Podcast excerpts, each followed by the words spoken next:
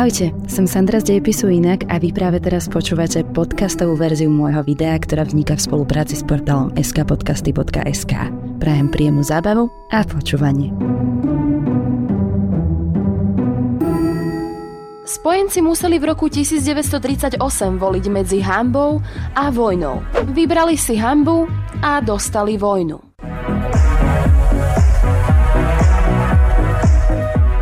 Potom, ako došlo k Anšlusu Rakúska na jar devätnásť tridsaťosem, Hitler sa chcel prirodzene zmocniť ďalšieho štátu, ktorý mu stal v ceste. Československa. Ako zámienka mu poslúžila nemecká menšina žijúca v Československej republike. Nemci žijúci na pohraničných územiach vznikom Československa samozrejme stratili postavenie majoritného národa. Mohli však aj naďalej demokraticky využívať svoje občianske práva a slobody a dokonca sa aj podieľať na vláde. Pri sčítaní ľudu z roku devätnásť tridsať sa zistilo, že v Československu žije asi tri milióny Nemcov, čo predstavovalo asi dvadsaťtri percent z celkového počtu obyvateľstva. Išlo teda o druhú najpočetnejšiu národnosť v Československu. Bolo ich dokonca viac ako Slovákov, ktorí tvorili jeden zo spoluzakladateľských národov. Nemecká menšina sa cítila byť utlačaná a tak samozrejme žiadala väčšiu autonómiu v rámci Československa. To isté prirodzene žiadala aj maďarská menšina, polská menšina a dokonca aj my Slováci. Viete, žiadna menšina nie je šťastná, už len preto, že je menšinou. Túto krízovú situáciu sledoval obďaleč aj samotný Hitler a pomalými krokmi stále viac a viac tlačil na Konrada Henleina, predsedu sudetonemeckej strany, aby predložil československej vláde požiadavky na autonómiu. Táto autonómia mala byť až taká rozsiahla, že bolo prakticky možné, že by sa dané územia mohli kedykoľvek svojvoľne odtrhnúť od Československa a pripojiť sa napríklad k Nemecku. Otázka sudeckých Nemcov sa preniesla aj na medzinárodné fórum, ako súčasť práva národov na sebaurčenie. Dňa devätnásteho septembra vyzvali vlády Veľkej Británie a Francúzska československú vládu, aby odstúpila Nemecku územia, na ktorých žije viac ako päťdesiat percent nemeckého obyvateľstva. Československá vláda to prirodzene odmietla a požadovala medzinárodnú arbitráž. Mocnosti to odmietli a dvadsiateho prvého septembra poslali Československu ultimátum, že má územia okamžite odstúpiť, inak bude považované za agresora a vyníka ďalšej vojny. Toto ultimátum bolo napokon prijaté. V tom sa hneď dvadsiateho druhého septembra išiel Chamberlain pochváliť Hitlerovi do Bad Godesbergu, že mu získal to, čo chcel a tým pádom bude mier. Samozrejme, Hitler trochu začal vystrkovať rožky, že toto mu už nestačí. Chvíľu to aj vyzeralo na vojnu, no napokon medzi dvadsiatym deviatym a tridsiatym septembrom došlo k Mníchovskej dohode, kde mocnosti o nás, bez nás rozhodli o tom, ako bude prebiehať obsadzovanie. Na Mníchovskej dohode sa určili jednotlivé pásma a harmonogram obsadzovania. No a zvyšok poznáte určite dôverne aj sami. Mníchov potom viedol k viedenskej arbitráži a tá viedla k totálnemu rozbitiu Československa, k vzniku protektorátu Čechia Morava a nemeckého satelitu Slovenského štátu. A o rok neskôr od Mníchova Nemecko ako hlavný agresor začalo druhú svetovú vojnu. Čo by sa ale stalo, ak by Beneš tridsiateho septembra prehlásil, že požiadavky spojencov a Nemecka sú nehorázne a že Československo na ne nepristúpi a bude bojovať? Upozorňujem, že v dnešnom videu zaznie len jedna z mnohých hypotéz. Viete, je to dosť náročné rozmýšľať v rovine keby bolo keby a historici to nemajú príliš v láske. A to najmä kvôli tomu, že každá drobná eventualita by v tom kľukatom dejinnom vývoji mohla naozaj zavážiť a zmeniť tak sled udalostí. Takže dnes vám tu predostriem len môj názor a len moje osobné presvedčenie, ako by to mohlo byť. No a na to, aby som sa mohla odpichnúť k tomu môjmu hypotetickému scenáru, naozaj potrebujem, aby sme si zrekapitulovali vtedajšiu zahranično-politickú situáciu. A začala by som Britmi. Briti bohužiaľ totálne podcenili Hitlera a to z viacerých ohľadov. Viete, veľká časť vtedajšieho konzervatívneho jadra bola naklonená Nemecku a Hitlerovi a dokonca aj vtedajší monarcha, čiže kráľ, kvôli tomuto dôvodu v tridsiatom šiestom musel abdikovať. Čiže dá sa povedať, že boli úplne benevolentní a celú situáciu totálne podcenili. Oni fakticky vôbec neriešili, keď Nemci zaviedli vojenskú povinnosť. Neriešili ani potom pri remilitarizácii Porinia a dokonca ani pri Anšluse Rakúska. Dokonca im ešte pomohli, keď s nimi v tridsiatom piatom uzatvorili námornú dohodu, v ktorej stalo to, že Nemecko môže disponovať lodstvom vo veľkosti tridsaťpäť percent z celkovej námornej sily Veľkej Británie. Avšak najväčšiu úlohu zohrala verejná mienka Britov, ktorá bola v tej dobe naozaj veľmi pacifisticky ladená. Viete, ľudia nechceli ďalšiu vojnu a strach z vojny nadobudal oveľa reálnejšie kontúry aj vďaka nemeckým bombardérom, ktoré by reálne mohli siahnuť na dovtedy nedotknuteľné britské ostrovy. A ešte taký malý detail k tej Británii. Áno, vždy sme ich považovali za spojenca, najmä kvôli prvej svetovej vojne a Francúzsku a tak ďalej, ale že by existovala nejaká spojenecká zmluva medzi Československom a Veľkou Britániou, o tom neviem. Tým, s kým sme ale zmluvu mali, bolo Francúzsko. Francúzsko si v medzivojnovom období, rovnako ako aj ostatné krajiny, prechádzalo rôznymi krízami, čiže od tej politickej cez sociálnu až po hospodársku. To však nemení nič na tom, že sme s nimi mali spojeneckú zmluvu z roku devätnásť dvadsaťštyri. Tá však bola ale veľmi vágna. Ako to teraz povedať?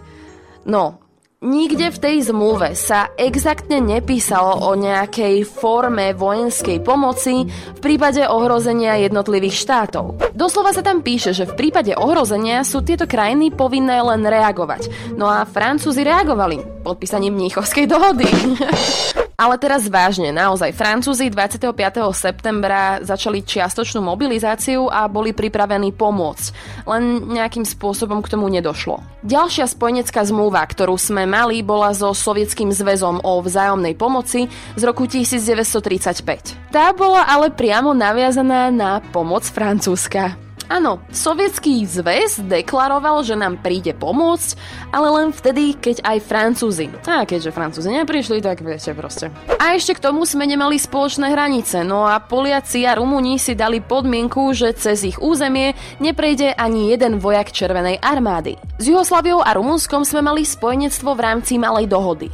To však tiež bolo podmienené francúzskou účasťou. Navyše aj Juhoslávia a rovnako aj Rumunsko začali už počas tridsiatych rokov viac pokukovať po Nemecku. Bolo to najmä kvôli medzinárodnej situácii. Po vyzbrojovaní Nemecka a taliansko-etiópskej vojne sa prakticky celý tento pakt Malej dohody začal dezintegrovať a vzťahy začali už okolo toho tridsiateho piateho a tridsiateho siedmeho roku naozaj chládnuť. No a vzťahy na totálnom bode mrazu sme mali s dvoma našimi susedmi, Poľskom a Maďarskom. Veď prakticky ihneď po vzniku Československej republiky došlo k dvom vojnám. S Poľskom o Tešinsko a s Maďarskom o Slovensko. A v tej dobe mali dokonca Poliaci s Nemcami uzatvorenú zmluvu o neutralite. Mali sme síce s Poliakmi spoločného nepriateľa, ale oni radšej pragmaticky vyčkávali na to, kedy si budú môcť odhryznúť z Československa svoj kúsok. No a ku korekcii hraníc prakticky hneď po Mníchove aj došlo. Takže takáto bola medzinárodná situácia a moja otázka teraz znie,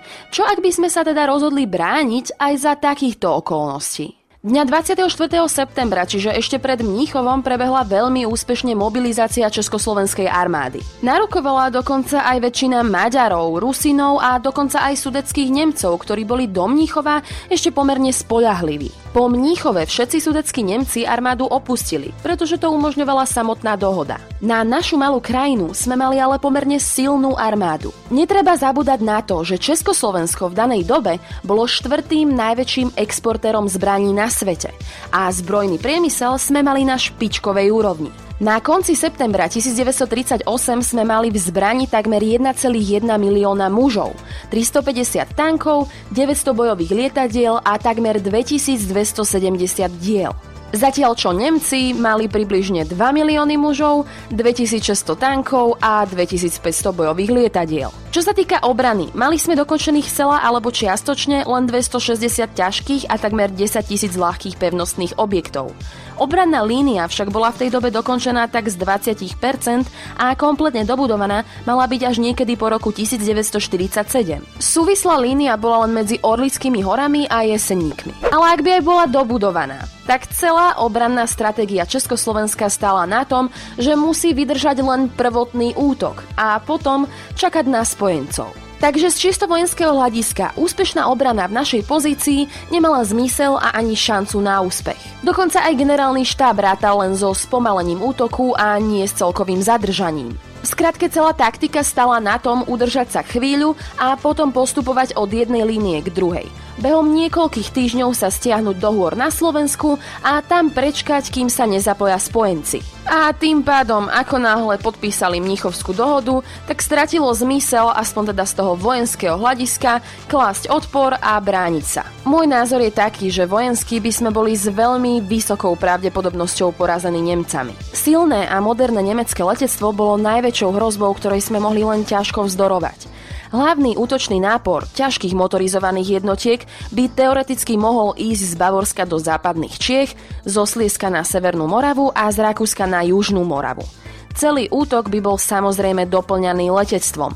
Stovky nemeckých bombardérov by zasypalo Prahu a aj ďalšie mestá. Napokon by samozrejme zničili aj celú infraštruktúru a k tomu aj kultúrne a historické pamiatky, aby tak zrušili morálku národa. Na severe by sa možno chvíľu podarilo boje zadržiavať, ale zo západu by sa obrana rúcala ako domček z karát.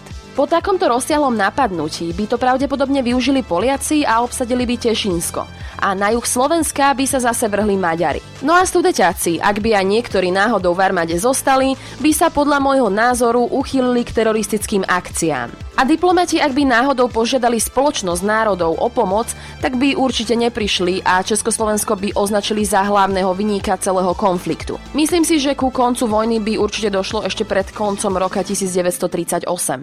A výsledok by bol taký, že by zomrelo oveľa viac Čechov a Slovákov a kultúrne dedičstvo by bolo totálne zničené. Čechy a Morava by s určitosťou patrili do Tretej ríše a v tomto prípade si myslím, že Slovensko tiež, jedine, že by u Hitlera prevážila nejaká myšlienka ponechania si Slovenska na propagandistické účely a v tom prípade by malo ako takú nezávislosť. Taktiež si myslím, že Československo by vyšlo z druhej svetovej vojny ako porazené. Niekedy počas vojny by si Briti znovu uvedomili, že Hitler bol vlastne zlý od samotného počiatku, no a tým pádom by zrušili svoj podpis na Mníchovskej dohode a Sudety by navrátili Československu i hneď po vojne.